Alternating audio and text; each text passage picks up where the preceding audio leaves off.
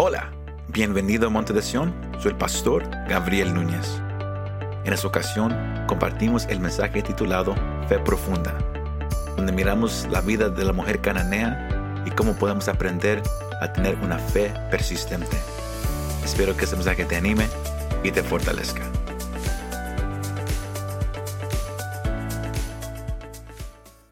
Fe profunda. Deep faith.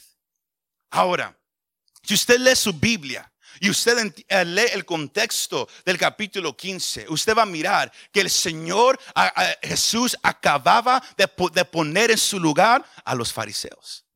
Había un discurso increíble al comenzar del, capítulo 15 don- donde el Señor Jesús, él, se enfrentó con los fariseos acerca de, la tradición, de cómo ellos elevaban la tradición del hombre sobre la voluntad de Dios.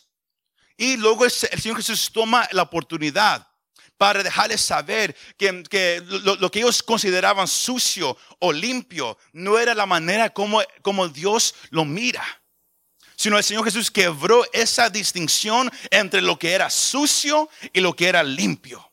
Y eso es importante por la razón de, de- esa historia con esta mujer. Porque después de, de que el Señor Jesús eh, habló con ellos, Él hace algo que, eh, que él, él había hecho de vez en cuando en su ministerio.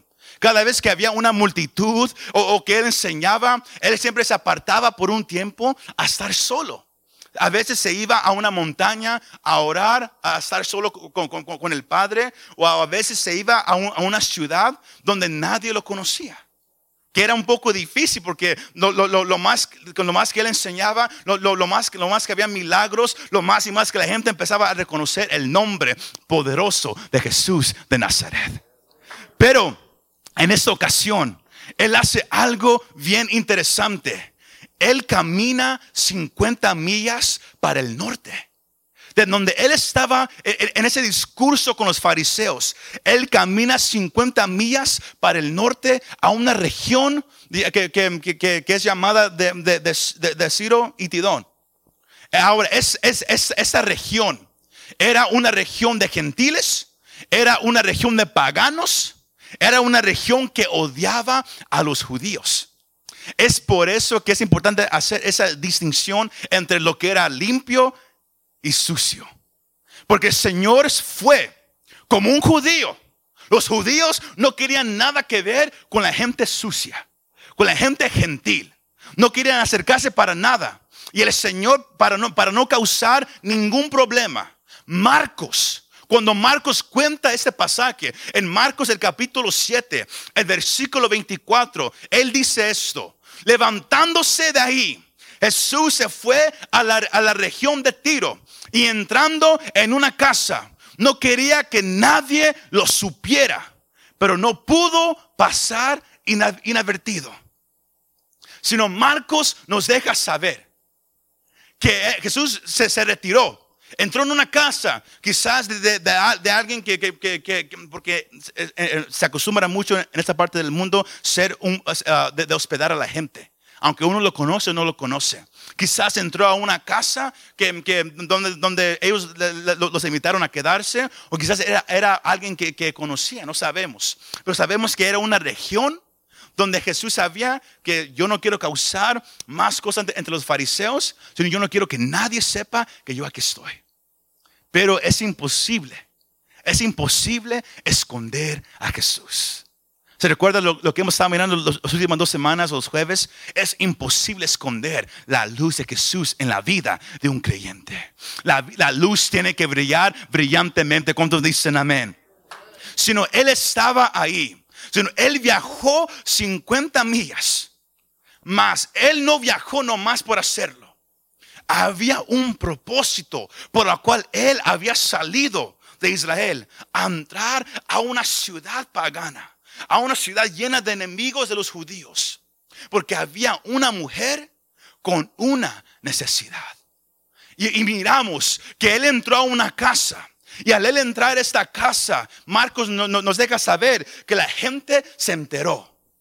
A mí se me hace que aquí ha llegado ese maestro y profeta famoso. Se dice que, que, que, que- que es, es, es, es de cierta altura, Es de cierto parecer, tiene a doce hombres a su lado. A mí se me hace que ese es aquel Jesús de lo cual la gente habla. Y quizás alguien corrió la noticia. Alguien quizás que había estado visitando a Israel. Porque el Señor Jesús había tratado con algunos gentiles en Israel. Todos recuerdan Mateo capítulo 8, el pasaje de, Jesús y el centurión. Él era un gentil y como Dios sanó el siervo de este hombre. Y quizás esa palabra por medio de un centurión o de la gente que estaba al, alrededor, quizás corrieron esa palabra y llegó aún quizás hasta ciudades paganas. Tanto que una mujer que tenía una hija endemoniada. No, no, no, sabemos el, efecto que ese demonio estaba teniendo sobre esa niña, pero, pero sabemos que, que era por un largo tiempo, porque la mamá estaba desesperada. La mamá estaba desesperada por buscar una respuesta.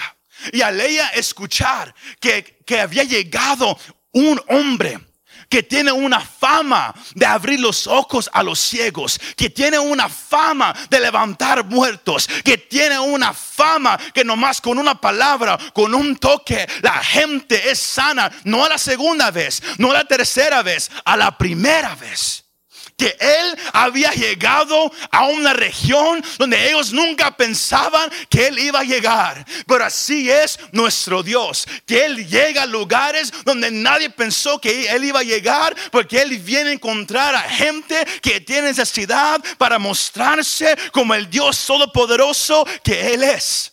Y él llegó a esa región. Y esta mujer quizás había escuchado la fama del Señor, que vino gritando, Señor, hijo de David. Un título que, David hizo famoso en Salmo 118, un título que era por, los cuales los judíos iban a llamar al Mesías un día. Esta mujer pagana, cananea, que no tenía nada que ver con, los judíos, con el Dios de ellos. Ella había escuchado, a mí se me hace que este que hace todo eso, este tiene que ser eh, alguien importante, este tiene que ser aquel de lo cual ese rey David había hablado cientos de años atrás. Este tiene que ser. Sino ella va desesperada y ella levanta su voz y ella clama detrás de él. Cuando alguien tiene una necesidad, la, cosa a, donde yo lo quiero llevar es que, es que Cristo nos encuentra en nuestra necesidad. Pero ¿cómo vamos a responder usted y yo? Porque yo sé que aquí hay gente presente o, que me está mirando que tiene necesidades. Quizás es algo físico, algo mental, algo en tu matrimonio, algo en el trabajo. Cada quien tiene una necesidad. Pero cuando tú tienes una necesidad, ¿cómo vas a responder? Esta mujer tenía una necesidad y ella respondió corriendo detrás de Jesús. Eso es importante. Ella corrió detrás de Jesús. Porque ella sabía que esto iba a ser quizás su única oportunidad de estar delante de él. Porque Jesús no viajaba a la ciudad de Gentiles. Como vamos a mirar, él tenía una misión específica a la casa de Israel. Él había sido llamado a Israel, el pueblo escogido de Dios sino ellos no sabían, ella no sabía, quizás esa sea mi única oportunidad de mirarlo y de estar delante de él. Yo voy a ir detrás de él y yo voy a agarrar su atención y no voy a dejar que nada, no voy a dejar que nadie me haga a un lado. Yo necesito que él me escuche, yo necesito que él diga nomás una palabra, yo necesito nomás un toque de él y yo sé que algo va a pasar. Yo no sé si usted así responde, pero esta mujer cananea, sirofenicia, como, como, Marcos la describe en el capítulo 7. ¿Qué podría hacer Dios con una mujer así? ¿Qué podría hacer Dios con una mujer pagana?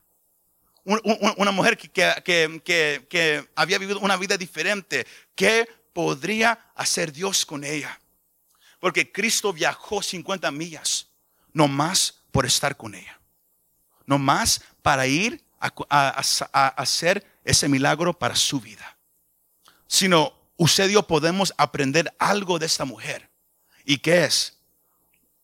Yo quiero que usted aprenda la fe y la postura de esta mujer.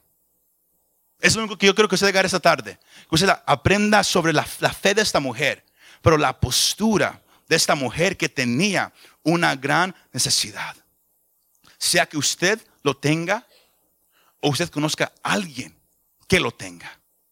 Porque e, este pasaje es algo increíble hacia aquellos que tienen problemas y aquellos que conocen a alguien cerca de ellos que tiene un problema. Ahora, esta era una mamá desesperada. Ella iba gritando, no sabemos si era un bloque, no sabemos si era media milla. La Biblia nomás, nomás dice que ella iba detrás de ellos. No sabemos por cuánto tiempo ella estaba caminando detrás de ellos. Pero ella estaba caminando detrás de Jesús tratando de agarrar su atención. Y aquí miramos que esa mujer tenía paciencia. Esa mujer no se rindió cuando clamó y Jesús no dijo nada. No se rindió cuando, clamó y Jesús ni, ni volteó. No se rindió, siguió clamando y clamando y clamando. Es algo que yo creo que usted agarre. Porque muchas veces cuando usted tenemos una necesidad, tenemos algo, nos rendimos bien rápidamente. Pero la fe de la persona tiene que tener un enfoque. Yo quiero ah, que, usted entienda esa parte. Nuestra fe tiene que tener un enfoque. Tiene que haber, tiene que estar enfocado en una promesa. Esta mujer se enfocó en Jesús. ¿Por qué? Porque ella había escuchado, Él puede sanar. Sino su confianza, su confianza estaba puesta en que Él podía hacer algo. Y por eso fue detrás de Él. Cuando tú estás en problemas, cuando tú tienes una necesidad, ¿en dónde pones tu enfoque? Jesús hizo una promesa a los discípulos. Si usted lee en su casa, Mateo capítulo 21, unos capítulos después de todo esto, cuando el Señor, él, sale y Él busca fruta, pero no hay fruta, Él maldice una higuera. Y, ah, y, luego los discípulos se quedan tan asombrados diciendo, ¿cómo hiciste eso? Y luego el Señor dice, si tienes fe y no dudas, ustedes también pueden hacer esto. Hasta pueden eh, decirle a una montaña que se levante y se mueva y sucederá. Porque no hay nada imposible para Dios. Ahora, eso, eso suena bonito, ¿verdad que sí? Pero el contexto de ese pasaje es que Jesús se lo estaba hablando a discípulos, aquellos que lo estaban siguiendo. No era una palabra para la multitud era solamente para los seguidores de Él, sino usted que está presente y usted que conoce a Jesús. Usted puede poner su fe en Cristo porque hay una promesa.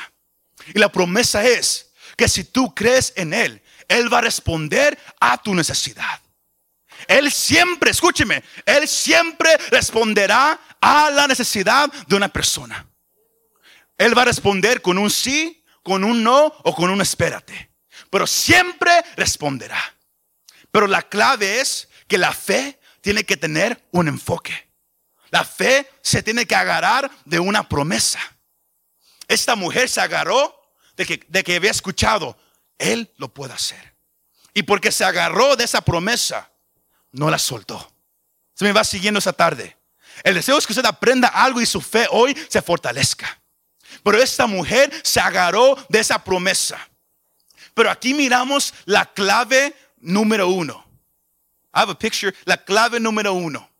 Cuando ella empezó a gritar detrás del Señor, ¿qué pasó?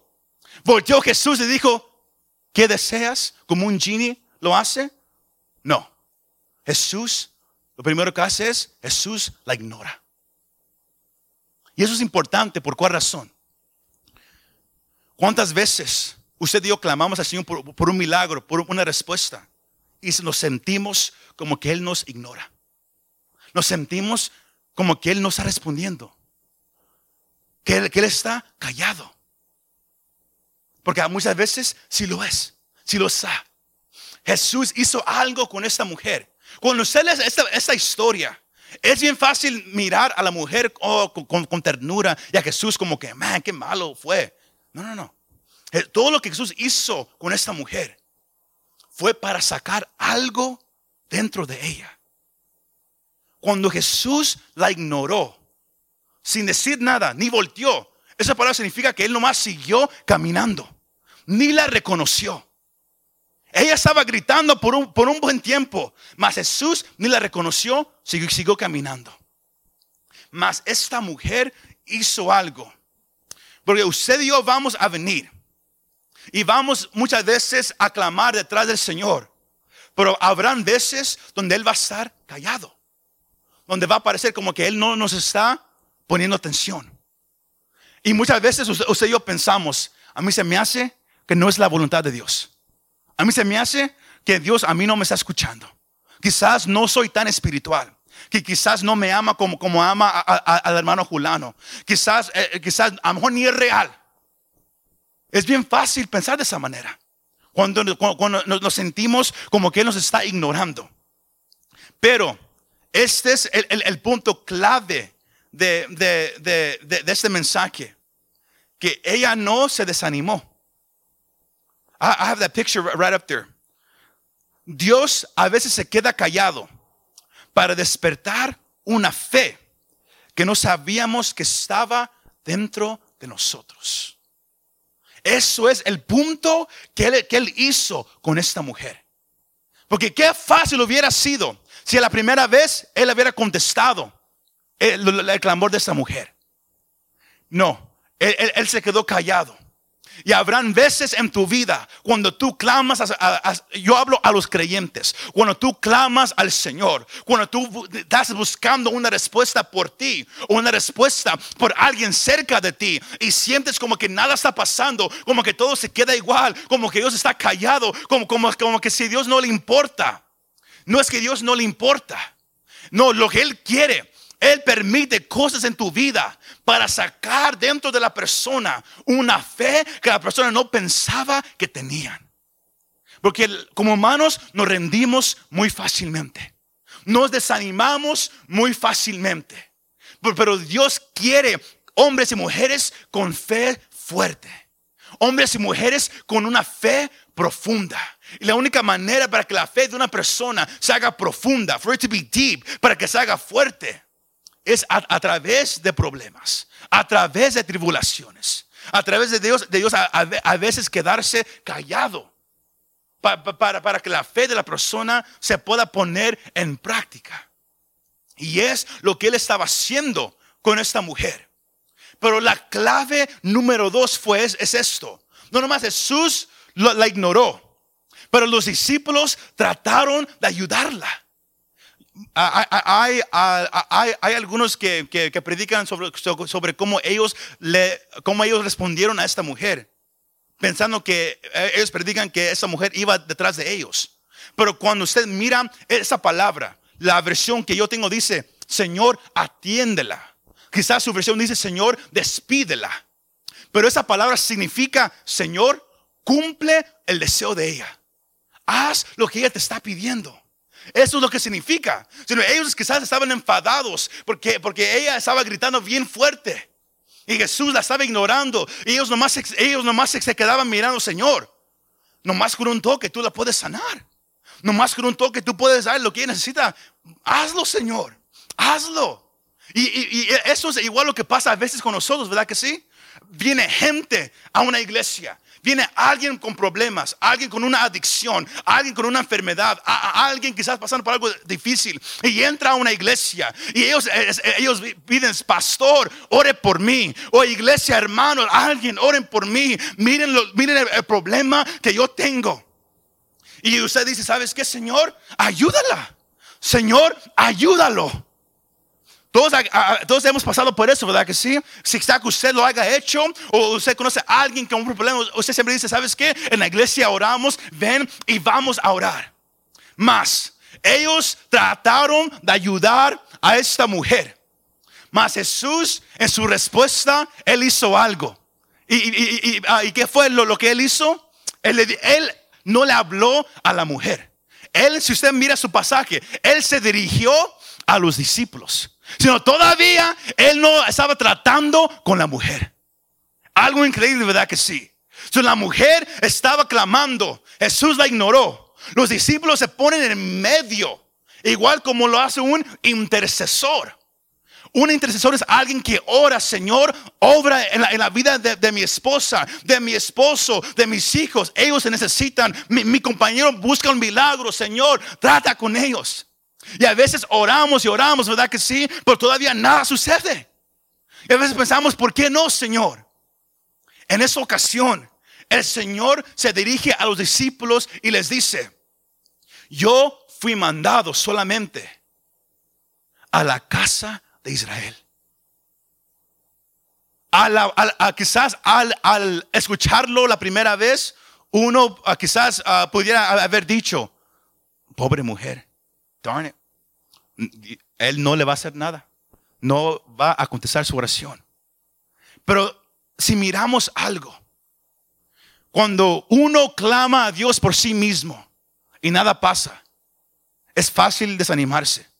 Cuando uno va a una iglesia y pide ayuda de gente que pensamos que aman a Dios, que está cerca de Dios. Si usted nomás supiera cuántas veces viene tanta gente a hablar conmigo y ellos siempre me dicen lo mismo. Es que, es que usted está más cerca de Dios. Eso es una mentira. Cada creyente está cerca de Dios. Cada quien puede clamar, pero hay algunos que vienen buscando una respuesta y vienen a la iglesia y cuando no reciben una respuesta en una iglesia, ellos dicen, ¿sabes qué? Dios no es real. O Dios no, me quiere ayudar. O Él no me ama o me odia. Y se van. ¿Verdad que sí? Esta mujer no hizo eso.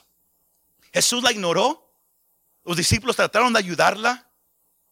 Jesús dirigió la palabra solamente a ellos todavía la estaba ignorando, pero, ah, pero quizás la parte difícil cuando, cuando, cuando leemos un texto es agarrar el tono de cómo las palabras se dijeron. Pero algo quizás en el tono de cómo el Señor le habló a los discípulos. La mujer agarró algo del tono y dijo, ¿sabes qué? There's hope. Hay esperanza. Porque la clave número tres es esto que, cuando, eh, cuando ella escuchó lo, que el Señor le dijo a los discípulos, no se desanimó. ¿Qué hizo? Al contrario, cambió su postura. Clamó, Jesús la ignoró. Los discípulos trataron de ayudarla, tampoco nada. Pero ¿qué hizo esta mujer? Cambió su postura. El, el, próximo versículo ah, dice esto el versículo 25. Pero acercándose ella, ¿qué hizo? Se postró ante él diciendo, Señor, ayúdame. Era tanto esa necesidad con la hija de ella, que al primero ella clamó, Señor, hijo de David, ten misericordia de mí, mi hija está endemoniada. Era tanto ese clamor que ya no era mi hija está endemoniada, ahora era Señor, ayúdame. Ella tomó el problema y lo hizo personal.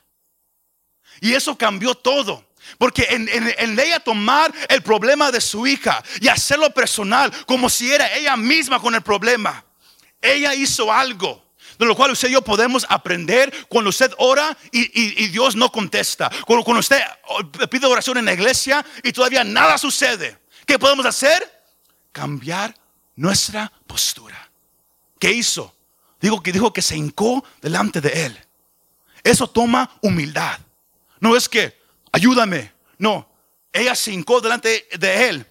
Puso su cara hacia abajo y dijo, Señor, ayúdame. Ella ahora estaba humildemente hincada delante de él, dándole adoración, orando quizás la oración más fuerte que usted puede orar en toda su vida. Porque esta oración la puede hacer un cristiano, esta oración la puede hacer alguien que, no conoce a Dios. Todos pueden hacer esta oración. Es la oración más fuerte, más sincera, más poderosa que pueda haber, porque es una oración de desesperación. No es una, una oración de mil palabras, es nomás, Señor, ayúdame. God, help me. Es lo único que ella dijo. Señor, ayúdame.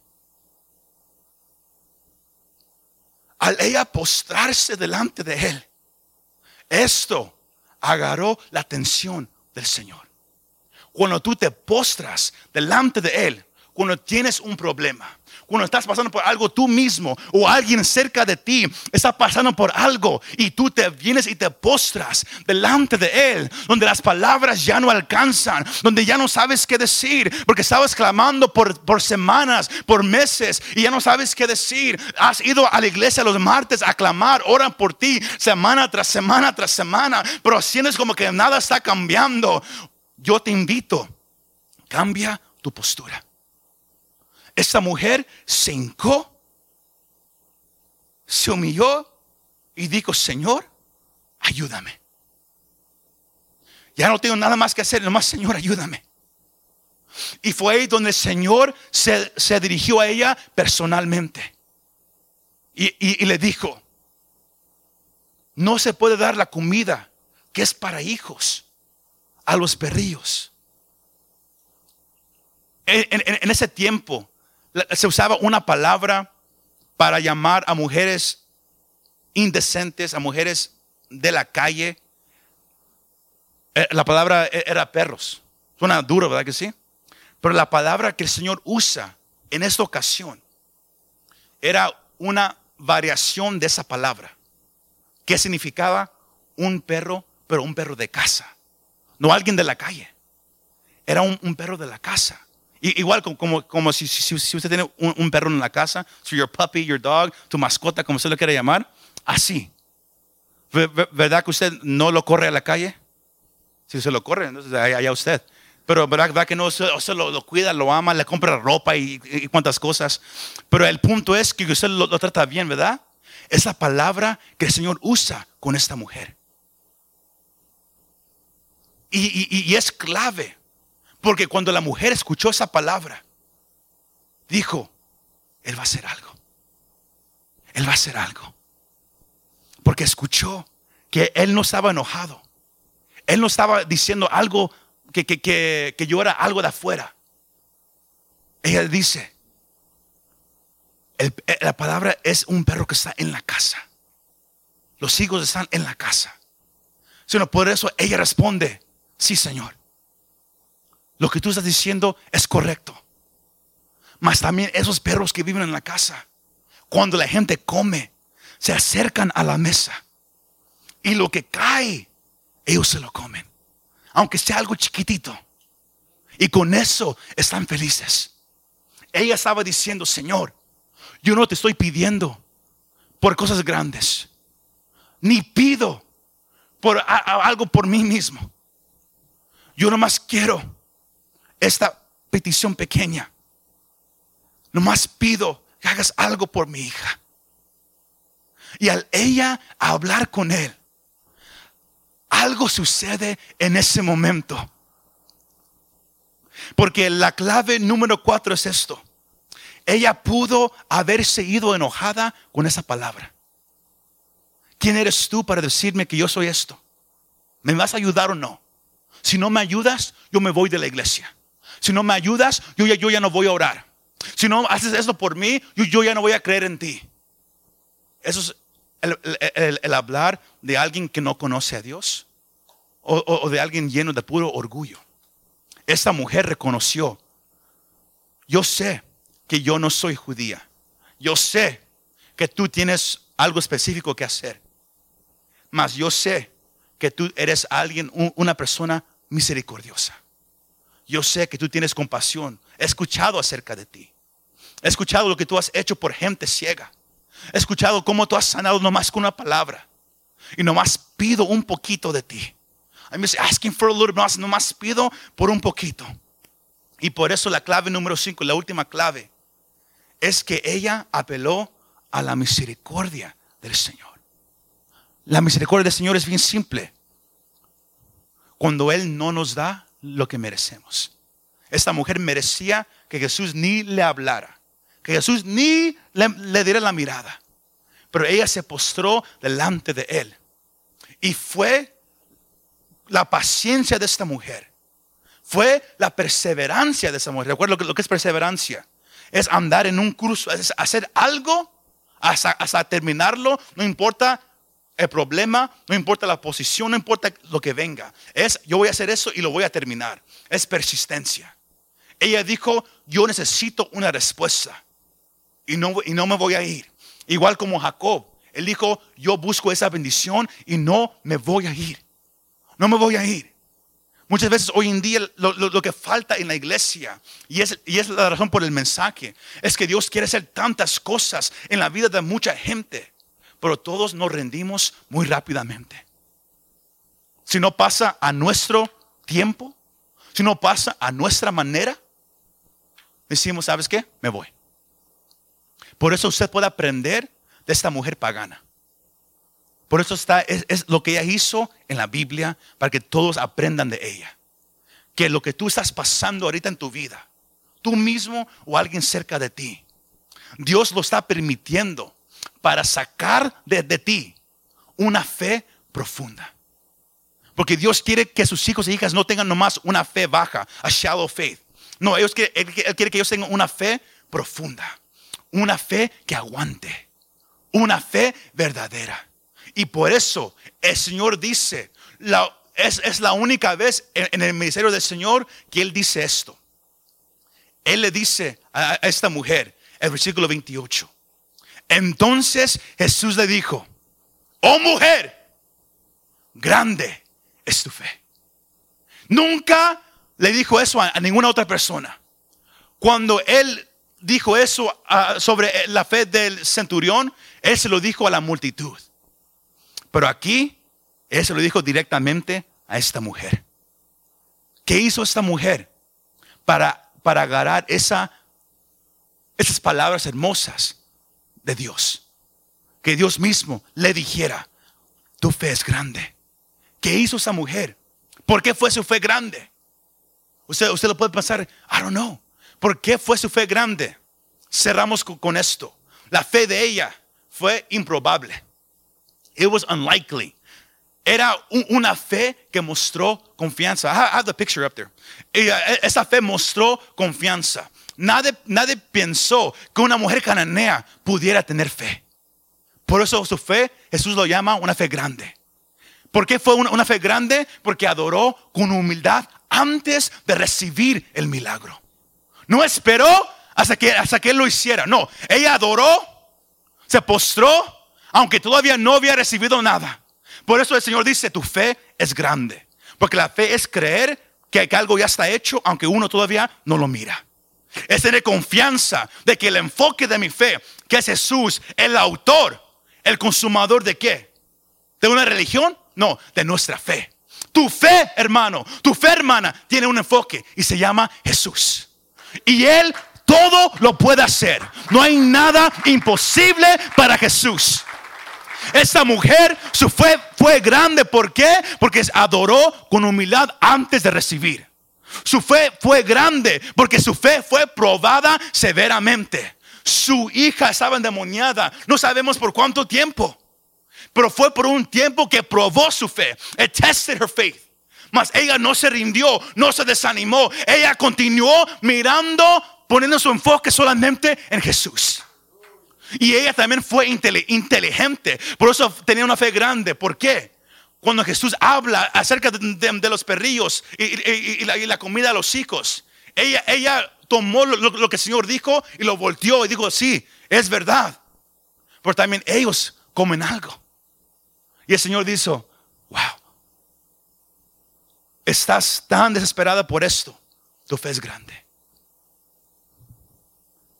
Tu fe fue grande ¿por? Porque tenía algo delante de ella. Es bien fácil tener fe por otra persona, ¿verdad que sí?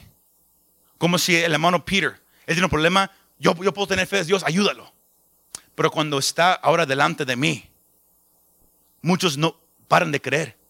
Cuando es para los demás, creen. Pero cuando algo le pasa a uno mismo, su fe se hace muy débil. Por una razón, ya no pueden creer. Esta mujer creyó porque estaba delante de ella el problema y su fe ahí estaba. Y no se rindió fue paciente. Y ella recibió más de lo que ella había pedido. Ella buscaba una sanidad. El Señor, al, instante, la niña quedó sanada. Aunque la niña no estaba junto a ella, quedó sanada. Porque dijo, grande es tu fe. Que se haga como tú deseas. El Señor lo que Él mira antes de hacer algo es fe. Hebreos 11:6. Sin fe es imposible agradar a Dios.